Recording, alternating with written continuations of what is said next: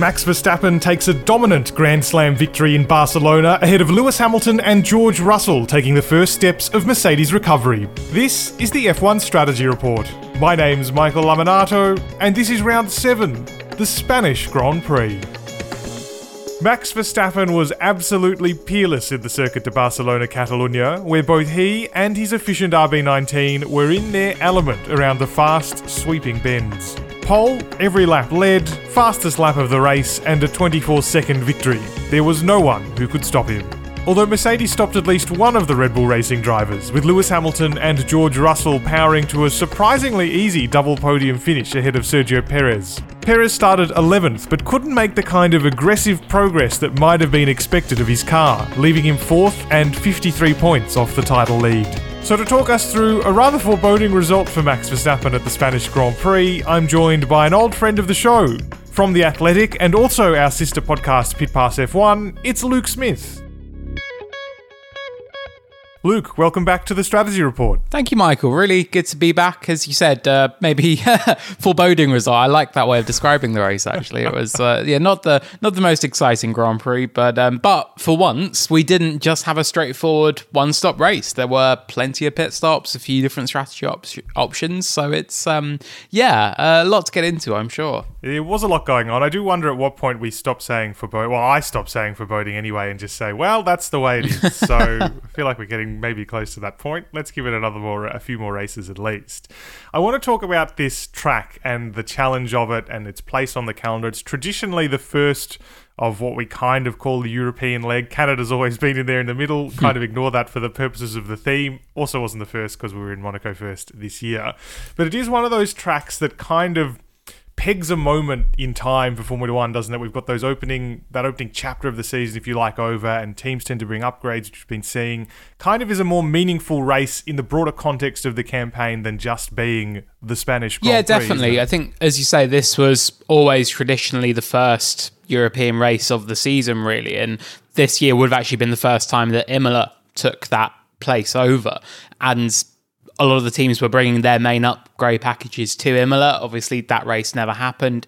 Then, as with Mercedes, as with a couple of others, they brought some bits to Monaco, but Monaco's such a, an, an outlier, you can't really say whether they had the desired effects or not. So that really did make Spain the first sort of proper race of the year in terms of its traditional circuit. We've got the updates arriving. Uh, Max Verstappen, he's always said that he not he's not the massive fan of the street layouts, and that maybe works better for him when he comes to a more traditional track like Spain, which we saw in full flow right the way through the weekend. But it's um, yeah, it definitely sort of has a, an interesting point on the schedule because it's not there's not a lot of, and I wrote this yesterday actually for, for a newsletter. There's not really a lot about the Spanish Grand Prix apart from its kind of existence. Like, there's not really anything where you're like, ah, oh, Spain has this element or this element. It kind of, it's just there. And it is an important, like, timestamp and marker, I think, in the season. And I think it could well be that we look back on this race as being a, maybe a turning point for Mercedes or where Verstappen started his march to the title. But it's uh, yeah, it's an interesting moment in time, definitely. That track characteristic that seemed to work for Red Bull, as you mentioned, is I think what's kind of interesting here, Lewis Hamilton said after the race, and this has kind of been taken uh, as generally true, although, as you say, I guess had this been a different circuit that wasn't in Spain, we might just be saying the same thing about a different track. That if you go well in Spain, usually you've got a fundamentally good car. You may not be quick everywhere, as we know. I mean, in fact, and we'll talk about this later, Mercedes did pretty well here last year, and they weren't that good at many other tracks last year. But Red Bull, certainly, we expect to be good at pretty much every track. They have been good at pretty much every track. What is it that we learned about the way the Red Bull car works at a track like Spain that that has us so certain really that this car is going to be quick virtually at the rest of the at the rest of the season's races. Well, this is a track with such a mix of high speed, medium speed corners, a couple of slower ones as well, and it does it's that's why it was always such a popular track for testing. That's why it was used relentlessly before the the more recent shift towards trimming the number of test days and going to Bahrain before starting the season in the Middle East. And Hamilton's right. If you do well in Spain, then you're going to be pretty good everywhere. And I think with the Red Bull, yeah, we saw that especially in Max Verstappen's hands like to win the race by 24 seconds probably managing quite a bit as well through that race. Like he didn't really need to push at any point. The start was the only point he came under even the slightest bit of pressure. Then, um, then yeah, it, it does really, I think, sort of it does bode well. Verstappen, is someone that's always thrived off uh, being able to chuck in the front end, make it very pointy, and, and, catch the rear. And a track like this is where he could he could really do that. Street tracks, you can't really do it in the same way. There's that extra element of risk of tapping a wall. But yeah, you come to a circuit like this, and I think we saw Verstappen in absolute full flow. The Red Bull is just such a step clear of everybody. It's we've talked a lot about the straight line speed advantage, but it's just everywhere. Like that car just runs so so well, so smoothly and it's really hard to see anything changing that sweep of races to the end of the season. I think it will take a retirement or an incident or a safety car, I don't know, but something like that to to stop Red Bull because the car is just on another level right now. Sometimes I do think, though it's bad for the spectacle, it's quite satisfying to say, no, the car's just faster. It's just faster hmm. everywhere. It's not because it does something particularly clever. It's not because it's great on the tyres or whatever. This is just a very fast car. And yeah. that is what what we're getting with Red Bull. I do want to contrast. We'll talk about the Mercedes and Ferrari upgrades as we go, I think, because they were sort of talking points of this race. But I do want to contrast something you said there the way that Max Verstappen can really handle this car at high speed, the way he prefers a pointier car, to what we saw from Sergio Perez this weekend. Because I think even if we talk about Red Bull's pace having been foreboding all year, I think it was Max Verstappen that really stole a march this weekend. We didn't see any continuation of the potential challenge from Sergio Perez. Maybe it will still come, but it certainly wasn't there this weekend.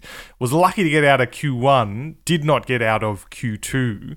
He talked earlier in this year about this being a car that, that worked a little bit better for him than last year's car, that he could really sort of express his driving style in.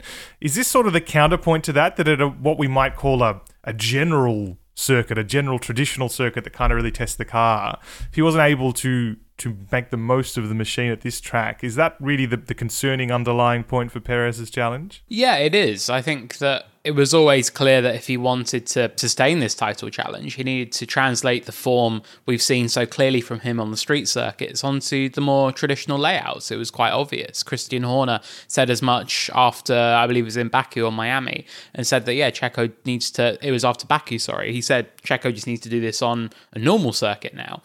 And you've not really seen any signs that he can. Like, we've moved away. Obviously, Monaco, he blew a, a really good opportunity by crashing in Q1 and then ailing home in 16th. And then Miami, it was it's obviously a street circuit with an asterisk. Again, that sort of allowed Verstappen to play more to his own strengths. And then you come to a track like this, and yeah, Checo looked looked lost. Really, he did. It was a very messy qualifying. The, the off in Q two, and then that meant the tires were out the out the window for him to have a good final lap in that session. And then in the race, yeah, okay, he got back to fourth, but that Red Bull should be finishing second. Like Verstappen did it in Jeddah, he did it in Miami, fighting through from lower down grid positions to get a good result. In Miami, of course, winning the race. And with Checo, yeah, if you want to sustain this title challenge, if you want to make it like really go the distance and take the fight to Verstappen, weekends like this just can't happen. Like, yeah, it's not, it's not it's not going to go well if you just sort of have a, a, very anonymous weekend. So, yeah, I think that it's not been a good weekend for Checo and his title bid. I think that we saw this weekend why Verstappen is such the overwhelming favourite. He's got the 53 point lead now as well. But yeah, you look at the runner tracks coming up and it's like, okay, Canada, it's a street esque in places. Maybe Checo can come back a little bit there. But otherwise, like, on a normal day, where does he beat Verstappen? Like Verstappen doesn't have off days, so it's uh, yeah, not looking too uh, positive his outlook, I would say. Yeah, difficult fortnight. Maybe it could have even been a difficult three weeks if we had the full triple header. so maybe it's for the best that we just had two races for now.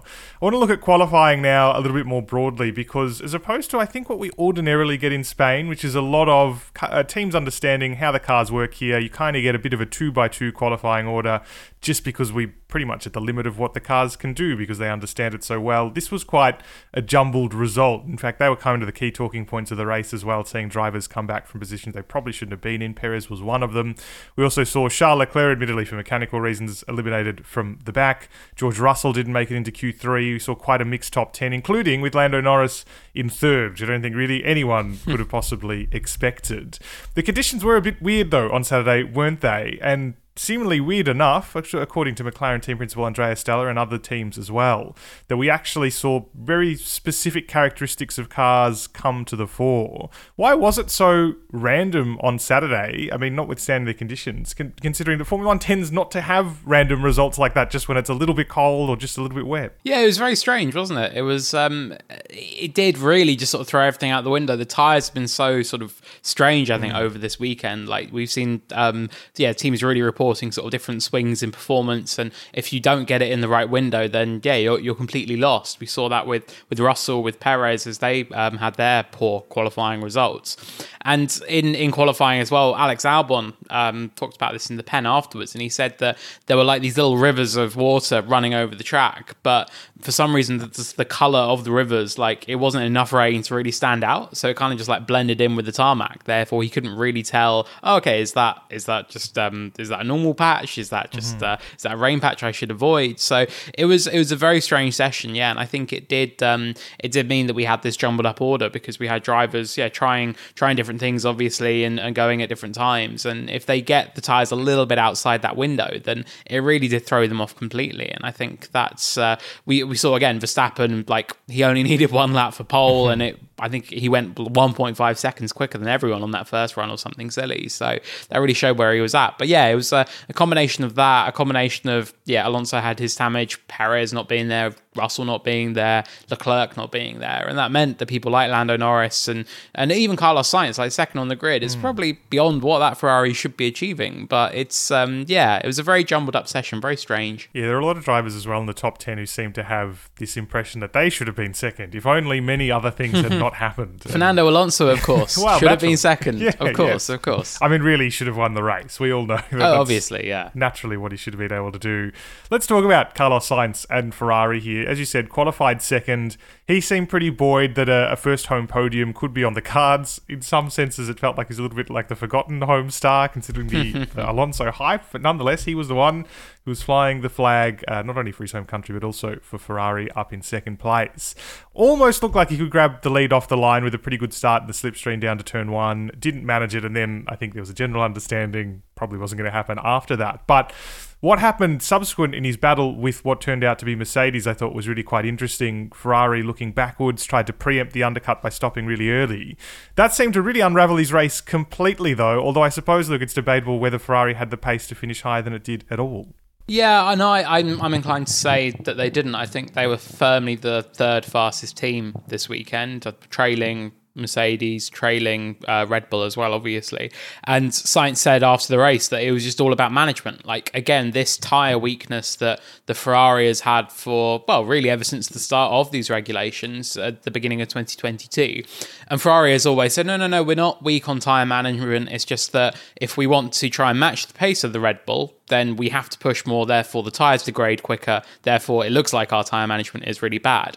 And that was the line last year, but now this year it's pretty obvious no, the car just isn't very good on its tyres. And Sainz said he couldn't push, like there was nothing he can do. We we heard in the early part of the race, he said, "Look, I've got pace in hand," but he had to hold back to make that strategy work, and that's why, yeah, he was a, an absolute sitting duck against Hamilton, against Russell. Perez easily got ahead of him as well. There was no real chance he stood of, of, of hanging on in there, and across all three compounds, the pace wasn't that good. And he, uh, yeah, he came away afterwards. I think honestly, he did the most you really could. Like to qualify second and finish fifth, that's probably the ceiling for what Ferrari could have achieved this weekend in Spain. Like just that's where the car was at. But um, but yeah, but he he made a joke about uh how easy it was to overtake, and he was like, well, for everyone passing me at least, because I couldn't put up a fight, and it was very very true. So yeah, very very strange weekend for Sainz. I think that he he can probably be quite pleased with what he did, but for Ferrari, like as we look further into the season when we have these maybe more demanding tracks when it comes to tires then yeah he's going to be it's it's going to be a, a, big struggle i think for ferrari because it's clearly such a big weakness still on this car and something they need to understand if they want to try and be a serious threat moving forward. Yeah i thought the illustrative point was that Sainz stopped nine laps earlier than Lewis Hamilton did. So Hamilton effectively overcut him, let's say. It came out only two and a half seconds or thereabouts behind Sainz, which is a remarkably small amount for that number mm. of laps. Uh, considering the fresh tyre advantage that's normally present at this circuit. Well, is present at this circuit? Not normally. It was there, uh, but just not for Sainz. I thought interesting as well that during the race, I mean, Charles Leclerc was having a pretty ordinary race anyway, fighting up from the back. The fact he couldn't score points is sort of its own story there. Uh, but there was a little bit of debate on team radio at the end about whether or not he should be switched to the hard tyre again. He didn't enjoy it in the first stint. Team kind of overruled him. There's some team radio floating around whereby he says, I don't want to stop if we're getting hards. They say, okay, then stop. And then they give him hards anyway. I wonder whether or not that's sort of. Uh, if it just speaks to the fact that this team is, I don't want to use, I hate using the word crisis, and I think that's overblown, but this team is really at a moment now where it's realizing it's got an upgraded car, it's got issue, what it should have had development compared to last year as well, but is realizing it's actually boxed in a little bit here with, with the tools available. Yeah, definitely. And I think that really has to be the reality check that Ferrari needs. It's always said that, oh, we're not going to like not think about the championship or anything like that. Like it's too early to say these things, but it's but, but that's the reality of where they're at. Like ultimately, this is not a car that's capable of winning a championship. It's not a car that's currently capable of winning a race. It's very, very good in qualifying trim. And when you put Charles Leclerc in the car, we know what he can do in qualifying. We saw that so plainly in Baku. Then, uh, yeah, then a good result is possible. But when you have races like this, where yeah, it's it's tough on the tires and there's a lot of race management going on, then that kind of exposes more of the weaknesses I think for Ferrari. So I think that it's a it's a it shows where they're at. As you say they are kind of boxed in right now that okay they brought the upgrades to this car. Yes it's a step forward. Jock Clear on Sunday. He was saying that to um he he reckons the game was something between two and three tenths with the upgrades. And he said in Barcelona that is actually a really really good sign because again alluding to Hamilton's point if it goes well in Barcelona if it makes gains in Barcelona it, that's a good signal for everywhere you go. But that's still nowhere near enough to get in the fight with Red Bull. But also, if the race is still, if if the long stints still don't work, if it's still struggling so much, then it kind of doesn't really matter in the same way. So I think that's something they need to they need to understand. They're confident that these upgrades will make the car less peaky. It was something that Sainz and Leclerc have talked about in the past. That it's just so inconsistent between compounds and it's uh, very wind sensitive as well. But I think that yeah, it just seems like Ferrari right now they're not they've not fixed any of the major issues. They're still in a similar kind of spot. They're happy with what they've done with these upgrades, but it's not going to be the kind of step forward they need it to be. So, yeah, let's see. I just fear that as the season wears on, they're just going to keep sort of treading water in this kind of yeah, sometimes second quick, quickest, sometimes fourth quickest uh, kind of area. Yeah, and I mean, the drivers were still talking about unpredictability between the rear axles, which is obviously not a great sign for the car upgrade, but the team has said they're bringing new parts to pretty much every race for the rest of the year, so maybe that will be dialed out over the next couple of rounds. Now, just before we continue with the Spanish Grand Prix, I wanted to talk about uh, another podcast from the Evergreen Podcast Network called Press Box Access. Join former sports writer Todd Jones as he interviews one of motorsport's most accomplished writers, Al Pearce. And he talks about everything from NASCAR and the death of the legendary Dale Earnhardt Sr. to his first ever experience of the Formula One paddock in Canada. So NASCAR was basically primitive. Right. Compared to Formula One. And I did not realize how advanced Formula One was until I went to Montreal and left there thinking, my God, those people, they are they're either brilliant or. And the other thing that impressed me about Montreal was the money that seemed to be there, mm. the social scene, the the yachts along the waterfront. I was told about all the jets that had flown in that weekend, all of which was just something I couldn't quite fathom until I looked at it and saw it up close. So, Formula One was just. Uh, it just blew me away because I was not prepared to see things that sophisticated. Right. Yeah, I think sometimes if, if folks could just walk into a garage, you know, they probably have it in their mind what it's like. But if you took them into pit row, um, it, it's like a different world. You can listen to the full episode of Press Box Access featuring Al Pearce wherever you get your favorite podcasts or on evergreenpodcasts.com. Now let's get back to the Spanish Grand Prix and our chat with Luke Smith from The Athletic. And we've talked about Ferrari, but Mercedes also had a spotlight on car upgrades this weekend. They introduced new parts in Monaco, but like we've already said, Monte Carlo is not really a great place to analyze new upgrades. So this was really going to be the test in Barcelona. Maybe somewhat inconclusive in qualifying, considering we got such a, a, a random afternoon in those conditions. But I think looking at this race, there's no question that there's a step forward that has been made. You know, we can talk about the strategy of Hamilton and Russell essentially overcutting Sainz and, and Russell overcutting a fair few more cars, considering he started down in 12th. But by the end of the race, really by the middle, of, before we even made those last pit stops, it was clear that they were they were bound for podium position so long as Perez could make up too much ground. The car was just that quick. But we do have this sort of counterpoint that actually last year the car was pretty quick as well. What's the the vibe I guess we got from the way Mercedes was able to execute a pretty clean race or a pretty good result in terms of their mission to try and recover competitiveness? I think it's a really good sign. I think that as you said earlier, yes, Mercedes was good here last year as well. Therefore, you can't maybe read too much into it. You can't make any massive firm conclusions. Lewis Hamilton said after the race that yep, it was way too early to take any firm firm conclusions about is Mercedes back or anything like that. But I think it feels a little bit different to last year. I think last year there was still that they cured that porpoising issue, at least they thought, and then they dug deeper into uh, more problems. And I think this year there's always been that awareness that yeah, they, they know what the problems they are. They know what the problems they have with this car, and they could tackle those from the very start of the season. So I think for them to be good here is a, a really, really good sign. They're not sort of um, they're not the issues aren't masked as they were last year by the porpoising, let's say. And uh, uh, yeah, I mean, Russell, he said that even after two laps, he was like, yep, I can finish on the podium today. There was that much confidence in the pace of the Mercedes. We know this is a car that's worked better over the race distances. It really does come alive on Sunday compared to the Saturdays. But for me, it was just uh, it was just the ease with which that Hamilton and Russell could take that double podium. They never really looked any threat at all. They were a clear step ahead of of of Sainz. Uh, obviously, the Aston Martins didn't really come into the picture. Perez was too far behind to get any kind of late charge and, and to catch up. So I think that Mercedes can be really pleased with this weekend. I think that we could well look back on this weekend as being a big turning point for them with the develop, development of this car and the the push and path back toward the top. And I think that uh, yeah, it just it bodes well for their season moving forward. I think that they can be really, really pleased with, with what they've done. It is only the start, and it's not where they want to be because if they're not first, then they're they're not interested, so to speak. But they, um, yeah, I think they can be really, really pleased with the uh, step forward that they showed over the Spain weekend. There's a bit of argument, I guess, over how true the gap between Verstappen and Hamilton, or Verstappen the Mercedes drivers, for the sake of argument, let's say, was. It ended up being about 24 seconds. Uh, it was clear that Max Verstappen was managing, set the fastest lap of the race quite late, and did it pretty easily and effortlessly in the way he tends to when he's told he's not allowed to set them. Uh, and then on the other hand, Toto Wolff said that, well, there was a certain point in the race where Hamilton essentially engaged cruise mode himself and maybe was costing, I think he even said up to three seconds a lap, said maybe the truer gap would be 10 to 15 seconds.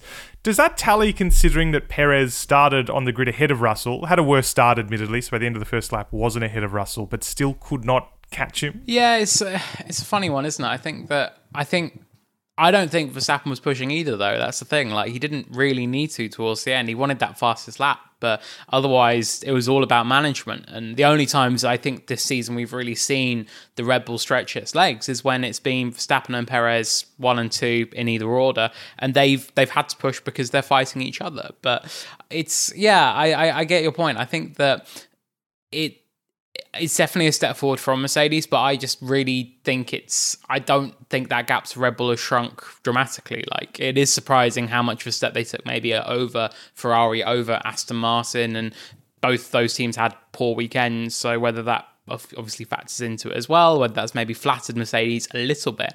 But I think that yeah, realistically, that gap's been kind of it's been kind of similar all season, hasn't it? Verstappen's won most of these races by twenty odd seconds uh, ahead of the Mercedes cars, so I think that yeah, I get where Wolff is coming from, but I think it does cut both ways. I think that yeah, for Perez, it was it was a case that he didn't really do enough in that opening stint. I think that's what really really hurt him. And um, yeah, okay, Mercedes to be able to hang on to second and third does point to a step forward, but also I think you've got to factor in that Perez didn't have the best of races and and probably should have done better uh, than fourth. The argument that actually Aston Martin made everyone look a little bit better perhaps than they would have because they had a rare weekend is it uh, rare off weekend rather is an interesting one. We haven't really seen a non. Obviously, there's been one round in which they didn't score a podium, which was Azerbaijan, but that was sort of a bit of an odd race with very limited passing, and you got the sense that probably Alonso at least had the pace to finish on the podium there. This weekend, never really seemed to get it together. I know we've already mentioned Fernando Alonso thinks he should have been on the front row, and arguments for that. His car was damaged, but it is also a bit of an Alonso argument anyway.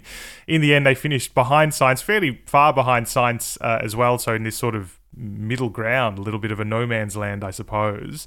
Is this the first challenge to how far or, or how well we'll consider Aston Martin's season in retrospect. They've had such a good run and earned that good run, we should say. It's not as if they've lucked into it.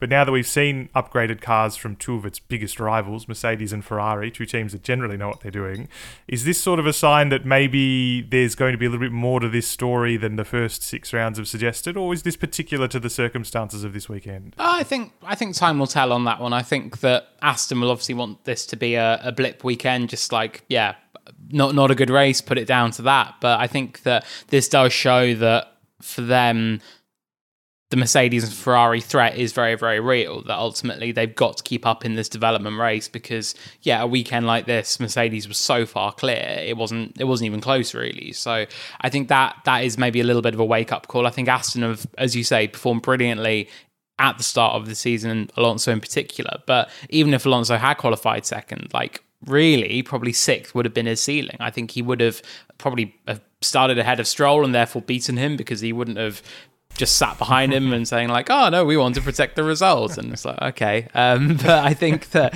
I, I think uh, that I think it was really still the maximum Aston Martin could have done either way. So yeah, I think for them it, it's maybe a sort of first first setback weekend really because even Baku it's like okay that was such a difficult race for overtaking and Leclerc was just really on song that weekend and that kind of reason why Alonso couldn't get in the fight there and he still put in a very good race I think Alonso.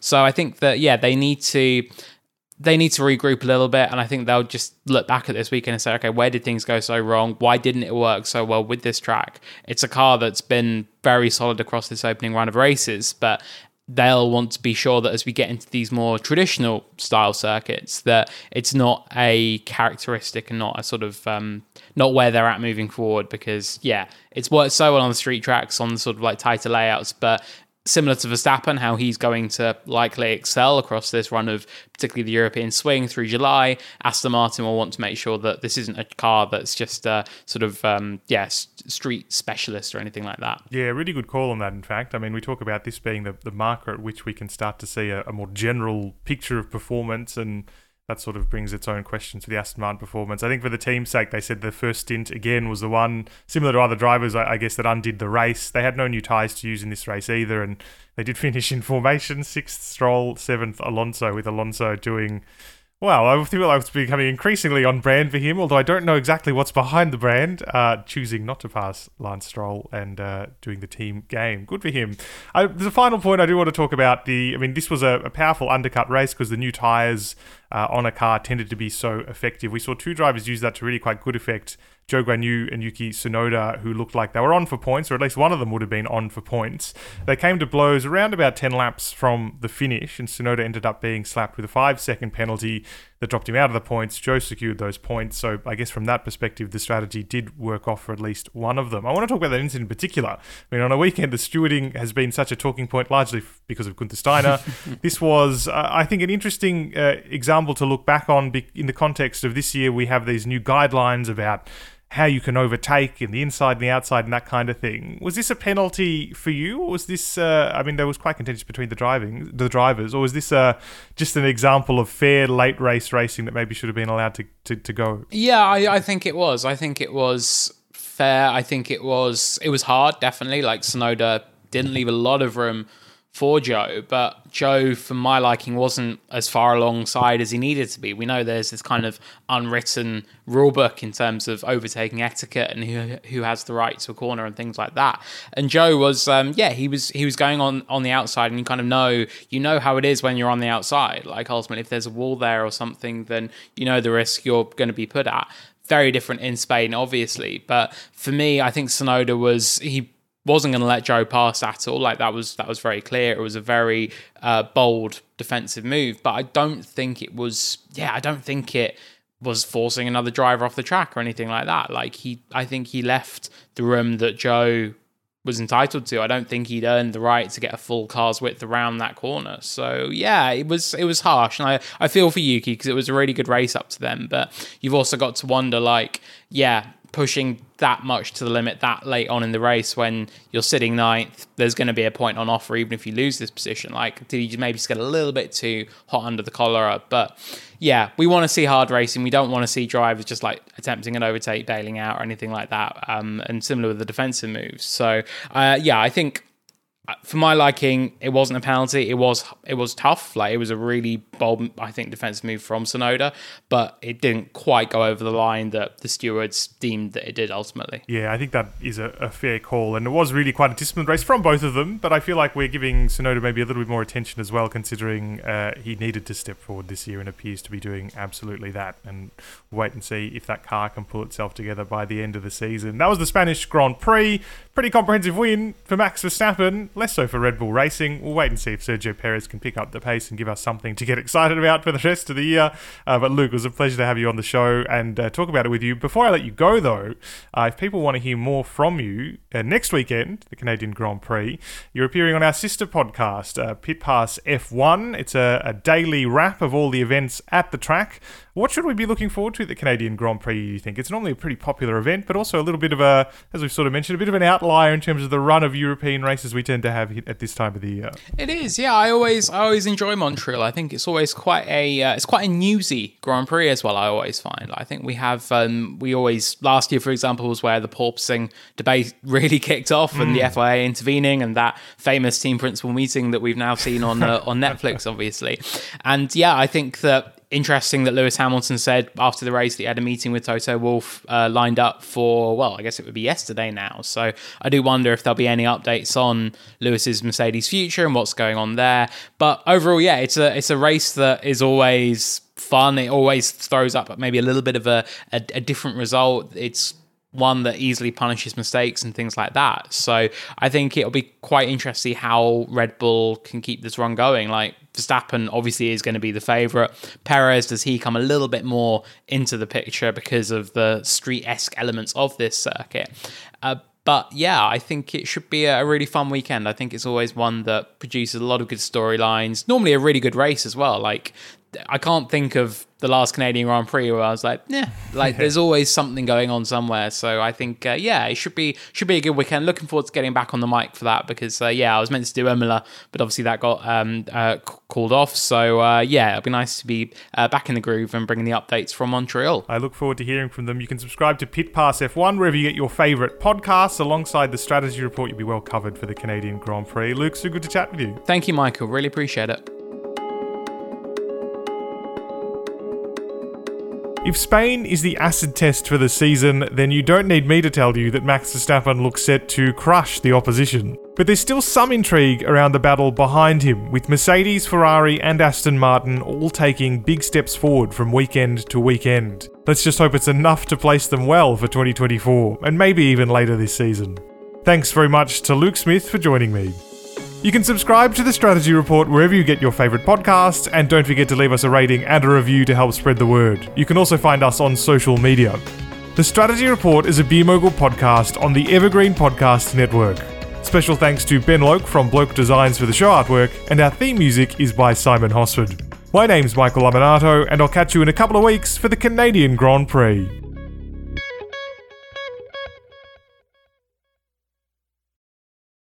Hey there, my name is Michael Lamonato, and this is Pit Pass F1, a brand new podcast that'll take you closer to the action of the world's most prestigious motorsport. From Monaco to Miami and Australia to Azerbaijan, Pit Pass F1 is on the ground and has you covered. Esteemed F1 journalists Julianne Cerasoli and Chris Medland will take you inside the sport every round. They'll keep you up to date with the latest news breaking in Formula One and the most influential views shaping the world of Grand Prix racing. Every Friday, we'll be bringing you a track guide and race preview, and Chris and Drew will be in your feed every morning from Saturday through to Monday to keep you up to date on all the day's action on and off the track. So if you want to be in the know on the latest in Formula One, subscribe wherever you get your favourite podcasts and visit us at evergreenpodcasts.com. Pit Pass F1, a brand new show for Evergreen Podcasts.